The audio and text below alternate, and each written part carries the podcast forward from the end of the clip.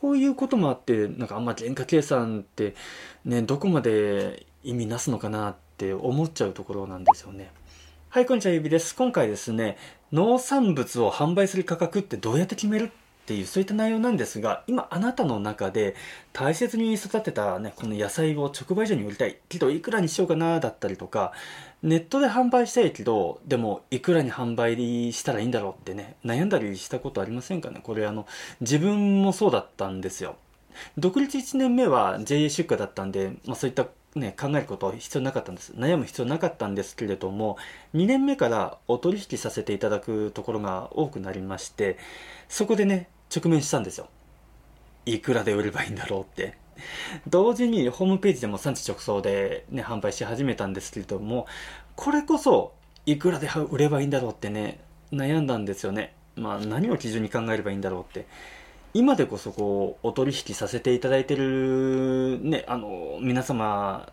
いやね、個人のお客様に対して、ね、これまでお付き合いいただいてますんで、この金額ですってね、提示させていただいて、ね、関係築けていただけておりますんで、本当に感謝しかもないんですけれども、しかもですよ、あの、すべてのお取引先様、えっと、僕大体、えっと、30社ぐらいのところとお付き合いさせていただいてるんですが、すべてね、こちらのいいねでやっていただいてるんですよ。僕がこの値段ですよって言った価格で、えー、お取引させていただいてます。あの、そうですね、あの、ただ、一箇所だけ、えー、向こうの値段っていう向こうが提示してる値段っていうのがあるんですけれどもそこ以外は、えー、基本僕が、えー、金額提示させていただいてるんですね。ね、昨今のこの燃料代が上がったり、えー、段ボール代が上がったり、運送代が上がったり、肥料代もね、2倍になったりとか、そしてね、えー、まあ、最低賃金も上がると。あの、結果ですね、ここ数年は価格の見直しばかりで、で、ご提示させていただく金額ってまあ、卸値ですよね。それもね、何度も何度もね、あの、変えては、まあ、金額上げて、えー、提示させていただいてるんですね。で、改めてね、こう、ご理解のあるお取引先様ばかりで、本当にこればかりは僕、ね、あの、恵まれてるなと、あの、出会いに恵まれてるなと、本当に思ってます。本当感謝してます。ですので、あの、価格計算をここ最近何度もしてますんで、その計算はね、どうやってやってるのかっていうところをちょっとあの僕なりのやり方をお伝えしたいなと思います。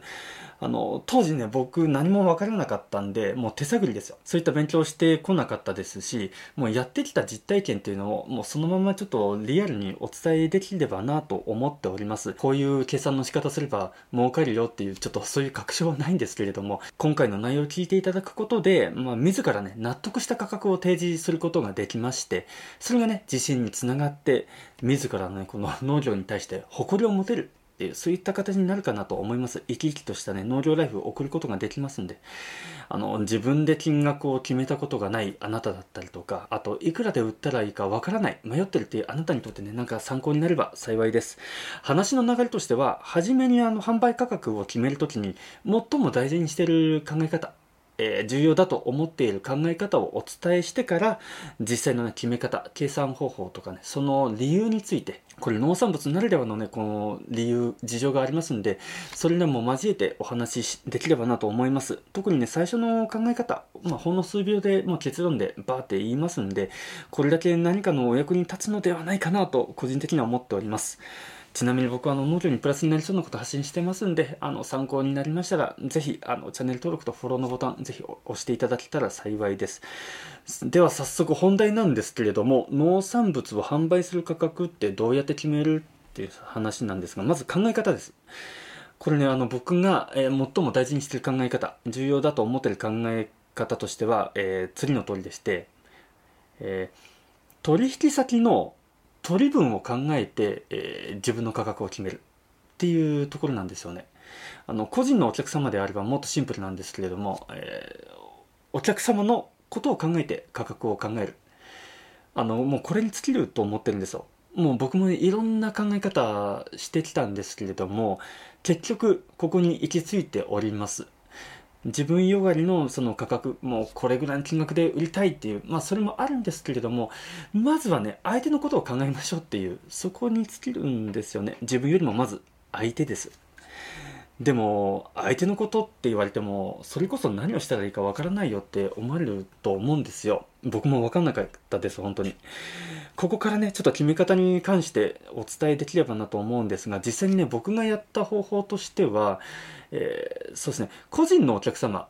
えー、産地直送だったりとかネットで販売っていう場合だったら最初のねお客様っていうのはやっぱ親族だったんですよ。で親族の人たちに、えー、自分自身でねちょっとチラシを作ると。ねあのおいしわせいくらみたいな感じで。なんとなくのその価格をあの書いてで見てもらいました。でこの価格でどうかなってねあのこの量でどうかなこの金額でどうかなって。そこからえー、目標となるこう金額が出てきたんですよね。まあ、これぐらいだったらいいんじゃないかなだったりとかこれぐらいの金額だったらいいんじゃないかなっていうこうアドバイスもらえたんでそこから今度はこちらで実際にいくらのお金がかかっているのかこの生産に対してこれについてね、こう計算していったっていう流れですね。で、お取引先様に関しても、まあ大体僕の頭の中はまあこんな感じでして、まず取引先のお客様はね、この金額なら買ってくれるかなってまず考えて、ならそこから取引先様の、えー、利益はこれくらいかなって考慮して、だからこちらの提示する価格卸価格っていうのはこれぐらいかなっていうそういった順序でやってますここから始まってそして今度はね、えー、実際にこちらで実際いくらお金かかってるんだろうっていうそういう計算を始めてますね。今ね、あの2つ例ありましたけれども、まあ両方ともまず自分よりも相手、相手優先で相手ファーストで考えていくっていうことをやってます。まあそうは言ってもね、そもそもそのさっき言った最初になんとなくの価格ってそれすらもわかんないよってね思われると思うんですよ。僕もそうだったんですよ。何の金額を基準にして考えたらいいんだろうってやっぱ悩んででやっぱり参考にしたのはあのネット販売だったらもうネットウェブ上をねこういろいろ調べれば出てくるわけですよね同じ商品を販売しているネットショップの価格ねこれぐらいの価格で売ってるんだなっていうのそれを参考にしましたしあと卸販売の場合ですとその取引先様と似たような業種はこれぐらいの金額で売ってるなっていうのをこう見つけて例えば実店舗とかねあのあとまあネットで売ってる価格とかそういったのを見てじゃあこれぐらいかなっていう大体のこの金額っていうのがね出てくると思うんですよ。ただここまで聞いて、まあ、ネット販売はね個人のお客さんに提示する金額っていうのはもうそのネットショップの価格を見ればまあじゃあ大体これに寄せていこうっていうふうに決められるけど卸販売の場合ね、あの他の似たような業態がね販売してる価格を見ても相手の利益ってそもそもいくら考えればいいんだろうってやっぱそこ疑問に思うと思うんですよ。例えば100円で売ってたけどどうするのと。相手の取引先様の利益はどれぐらいを考えればいいのって思われるかもしれないんですがあの僕のこの経験上から言うと大体ね僕はねまず7掛けから始めてます7掛けだからどういうことかというとあと100円でお客さんも買うかなと。ね、100円で買うかなと。そしたら、その100円の7掛け、えまあ、0.7でかけるわけですよ。そうすると70円ですよね。これが、えっと、卸値になるわけですよね。70円で卸せるかなって考えます。この70円っていうのが最初の叩き台、叩き台になります。この70円スタートで、えー、実際にこう調整していくわけなんですが、あの、まあもちろんね、あの取引先様とかとやっぱ仲良くなってくるとやっぱザクバラに話ができるんですよねで、まあ、こっちもすごい素直に話しますし相手もね、えー、素直に話してくれるんであの例えばね、これぐらいの値段で下ろそうと思ってるんですけどどうですかって言うと、まあ、その卸値だったらその卸値でもらえるんだったら、まあ、店頭でこれぐらいで売るかなみたいなやっぱそういう話が出てくるわけですよ。でまあそういうところでねあのどれぐらい載せてるのかなってこう考えていくと大体ざっくりですけど平均7掛けって覚えてもらえれば、うん、も問題ないかなって思いますね。そしてえー、叩き台が出来上がりましたと。そこからですよ。今度はこっちの経費。自分がどれだけお金かかってるかっていう、そこを考えていきます。例えば、そうですね、僕、すもも農家なんで、すもも1箱分、こう、出荷する。配送するのにまずどれぐらいのお金がかかるのかっていうことを、えー、計算していきます例えばね段ボールはこの1枚いくらなのかだったりとかあとウレタンはいくらだったのかとかねあと、まあ、ノバキャップなんだろうこうキャップかぶせるやつはいくらだったりパックはいくらなのかで肝心なね送料。この箱のサイズは何サイズだからで、えー、遠方はどこどこまで送るからいくらになるのかなだったりとか。でそして肝心なね、えー、すももそのもの農産物そのものはいくらなのかっていう。そこをねやっぱ計算します。で本来であればこのすももそのものの中に、えー、まあ、僕のなんだろう人件費だったりとか、まあ、燃料費だったりとか農薬費だったりとかもその生産するためにかかった分がそこに入ってきますよねですがですがあのそもそもあのこれから農業をやるっていう方がそんなのやってみないと分かんないよってなると思うんですよ。あの未経験だし1年やってみてでいろいろ金額が見えてくればね計算できるかもしれないんだけれどもそのの初めから分かんないよって方もいると思います。うん。あの本当僕がそうでしたそれ。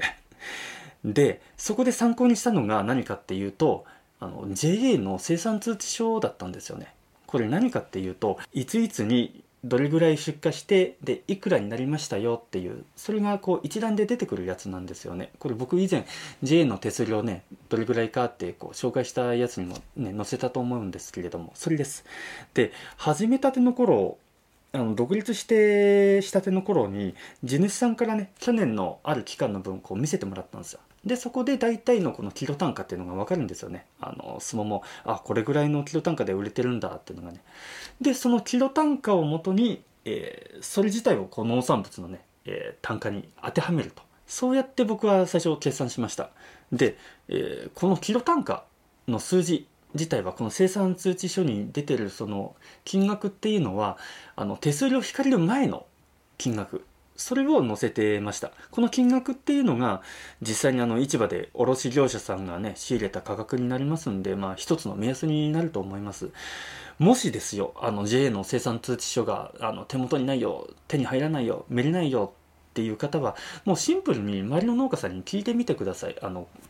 ねすももどれぐらいでキロ単価売れるんですか？ね、ここの農協だとどんなもんですか？ってね、こう聞いてみると、まあ、大体のね、こうざっくりとした様子が見えてきますんで、はい、これで大丈夫だと思います。ここまでで、まあ、自分のところのね、経費が全て出ましたと。その経費の額よりも、その販売額、あの、卸額だったりとか、それが、そっちの方が確実に高いっていうところをね、間違いなくあの確認してください。確認できれば大丈夫です。まあ、ここまで聞いて、じゃあもしその経費の方が高くなっちゃってて、販売金額、ね、卸額、ね、提示額が低かったらどうするのってなったら、あの、ここ2つ方法があります。もうこれシンプルなんですけれども、えー、1つが経費を削れるか。で、2つ目が販売価格を上げられるか。この2つですね。で、一つ目のまあ経費を削れるかってことは、まあ、資材の見直しだったりとかあと荷姿を変えるだったりとか。で、まあ、なるべくこう不要なものっていうのを削るっていうことで経費が下がってで販売価格が上がると。で2つ目のねこの販売価格を上げるっていうのはもうその名の通りです、ね、販売価格を上げると。ただあのただ単に販売価格を上げるっていうよりはあの経費の中のそのキロ単価農産物のキロ単価っていうのを上げる。そうすることで、えー、この経費だから、えー、販売価格はこうなりましたよっていうそういうあのまあなんだろう根拠になりますんでそういった形で示すのがいいのかなと思います。これが僕なりの決め方ですね。で今あのもし経費の方が高くて販売価格が低かったらみたいな話しましたけれども今までの中であの実際ねそんなことないです。経費の方がなんか高かったっていうことはないですね。だからそこまで心配しなくていいのかなと思いますここまで聞いていやそもそもね JA のキロ単価を農産物に当てはめるよりもまず自分のところの農産物をこう原価計算するべきじゃないかって思われる方もいらっしゃると思うんですよ。まあ、ここでいう原価計算っていうのは農産物自体をね、えー、生産するため作るためにかかったお金のことなんですが確かにあの理論的にはそうなんですよね。実際にこうかかったお金っていうのをちゃんと計算してでやらないと自分のね時給だったりとかそういったの出ませんよっていう話なんですが実際にね僕やってみたんですよ原価計算っていうの。でもうこれねなかなかちょっと難しいところがあるんですよね。これこそ農業ならではの、まあ、農産物ならではの理由なんですがこの原価計算してもちょっと難しいなって思うところがあの3つあってそれ何かっていうと販売価格がね高くなりすぎる時と安くなりすぎる時とあと安定しない時っていうこの3つ問題があると思ってるんですよね。で、まあ一つずつちょっと紹介していくと、例えばまあ原価計算するじゃないですか。で、高くなりすぎる場合ってまあどういうことかっていうと、例えばあの自分の人件費はね、1日30万円だって言って計算すると、まあ明らかに販売価格高くなりますよね。高すぎですよね。じゃあ自分の人件費はいくらなんだろうって言っても、それは結局自分の希望する金額になるんで、今みたいなことになりかねないと。でなんかこれ思うのが農業も含めて例えばあのフリーランスの方だったりとかあと経営されてる方だったりとか自ら事業を行っている方ってなんか時給計算あんま意味ないんじゃないかなって思うんですよね。なんかそういう職種なんじゃないかなって思うところもあってあの例えばやっぱ無給でお金なしで働かなきゃね会社回らないようだったりとか、まあ、仕事回らないよっていう時もあるだろうしあとそれこそあの起業したての人とかねあの従業員よりも給料低いっていうそういった話もやっぱありますし実例ありますし確かにこう時給設定はするけれどもやっぱそうは言ってられないよっていうそういった場面ってやっぱ出てくると思うんですよね。でここでちょっとねごちゃごちゃってしてる原因って何なのかなって僕思ったのが農業っていうのはその経営してるのはまあ自分ですけれどもその経営者自らが労働者になってるっていうところなんですよ。普通だったらおそらくあの経営者はねやっぱ経営に携わるってことで現場に出ない、まあ、現場に出てる方もいらっしゃいますよ。いるんですけれども基本的なスタンスとしてはそうじゃないですか。働いてくださるスタッフが、えー、動いたその人件費でこう回していく事業を回していく。それで利益を生み出していくと。そこがあのやっぱ経営っていうところだと思うんですけれども農業は基本的に自分がね自ら労働者である前提なんでやっぱ人件費っていうのは、ね、ちょっとあやふやになっちゃうなっていうなんか原価計算してもちょっと難しいなって思っちゃったんですよね。ね自分は畑に出ない、ね、他の人に全部やってもらうっていう。それだったらねもうしっかり時給とかねあのがっつりこう入れられるかもしれないんですけれどもね。であと他の要因ね人件費以外でも、まあ、例えば資材費燃料費とかで高くなりすぎちゃった。原価計算したら2倍3倍になっちゃったと。それを納得していただける理由とか思いっていうのが必要になってくるとは思うんですよ。でもそれって結構大変ですよね。例えば1パック500円のね果物を例えばあの世の中でこう販売してると。それがうちが原価計算してみたら、えーまあ、1500円で売らないとまずいよってなったと。これを売るっていうのはかなり労力がかかると思いますしそれよりはやっぱ先ほど言った経費を見直したりとか不必要なものをなくすとかあと荷姿の変更、ね、内容量を少なくするとかそういった形であの経費あの一つのこう荷姿の経費っていうのを抑える販売価格っていうのをなるべくこう下げていくっていう努力した方がなんか現実的なんじゃないかなって思います。で、2つ目、この低くなりすぎた時っていうことなんですが、これどういうことかっていうと、あの、原価計算してみたら、あの、圧倒的に世の中で売られてる価格よりも2分の1、3分の1ぐらいでやれちゃうよっていう、そういったパターンなんですよね。ね、そうなった時に、それで売りますかってところじゃないですか。ね、通常だったら、例えば500円で売れるところが、あの原価計算したらうちは250円でね販売できるぞとそれで十分利益得られるぞとじゃあ250円で売るかっていうとね500円で売れば普通に売れるんですよ。あの売れ残りとかなくても普通に売れるんだけれども安くして売るっていうのはなんかちょっとなんか半額にするのもったいないなってなんか思いますよ。その分やっぱ農産物のキロ単価を上げたりすることができるじゃないですか。うん、まあここまで聞くとねやっぱ安くすればその分ねたくさんこう売れる。たくさん売れるぞ。ってなるかもしれないんですけれどもあのこれもやっぱ農業ならではなんですが生産量ってやっぱ限られてるわけですよ。なんだろう仕入れてどんどん仕入れて仕入れてっていうそういったところがねあればもう全然話は別ですけれどもやっぱ畑では限られてましてそこから収穫できる生産量っていうのはやっぱ限られてるわけですよ。だからあのたくさん売りたくても物がないんですよね。だからそういった意味でねちょっとまあこれもなんか原価計算してもちょっとうんなーっていう風な理由なんですよね。で3つ目安定しない時。これ原価計算した時に例えば資材費だったりとか燃料費だったりとかあの農薬費。で、まあ、仮にその自分の、えー、人件費もある程度一般的な常識の金額にしておいてやっぱそういった金額はまだ分かりやすいんですよね。この金額かかりましたっていうこう数字がしっかりこう出ますんで何よりも分かりにくくしてるのがやっぱその農産物の生産量なんですよね。これどういうことかっていうとあの農産物ってやっぱ毎年一定じゃないんですよその収穫量っていうのが。あの工場とかお店みたいに、まあ、これぐらい稼働させれば、ね、これぐらいあの商品できるよだったりとかあの製品作れるよっていう大体のこう目安あるじゃないですか。ただ農業の場合その大体の目標はあるんですけれども振れ幅が結構あります。あの 20%30% とかざらに結構あると思うんですよね。例えば農産物で100取れてましたと。でこれが今年は80でした。翌年は不作で70でしたとでも次の年は豊作で150でしたみたいなこんな感じなんですよねでこれをしっかり原価計算しているとなんかこう毎年提示する金額っていうのがもうゴロゴロこう変わっていくっていう大幅に変わっていくと思うんですよね。こういうこともあって、なんかあんま原価計算ってね、どこまで意味なすのかなって思っちゃうところなんですよね。なのでちょっとここでね、あの、一旦ちょっとまとめておくと、やはりね、世間一般の価格帯っ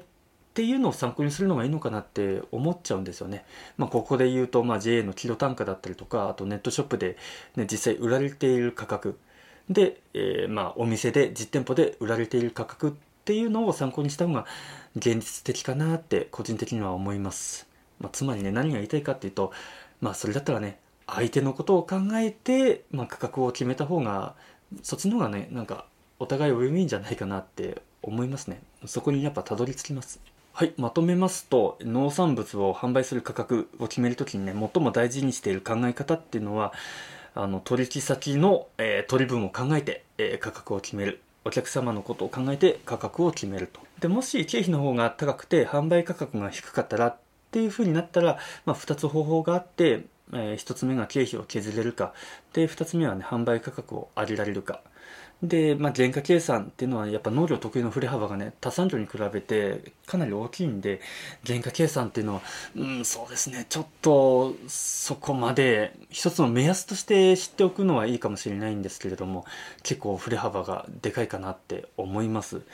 これがねやっぱハウス栽培だったりとか、まあ、施設栽培とか安定してなんだろうこう一日ねあのどれぐらいこう収穫しますよっていうふうにこう安定的に回せるようなそういった栽培方法だったら結構有用なのかなとは思いますがうちそういうのがないんで露地栽培なんでなんか結構そういうところが難しいなってもう素直に僕は思いました。はい。こんな感じで農業にプラスになりそうなことをコンテンツにしてます。あの、参考になりましたら、YouTube ご覧の方は、グッドボタンとチャンネル登録ぜひよろしくお願いします。また、ポッドキャスト、音声をお聞きの方はですね、フォローの方ぜひよろしくお願いします。それではまた別のコンテンツでお会いしましょう。終わります。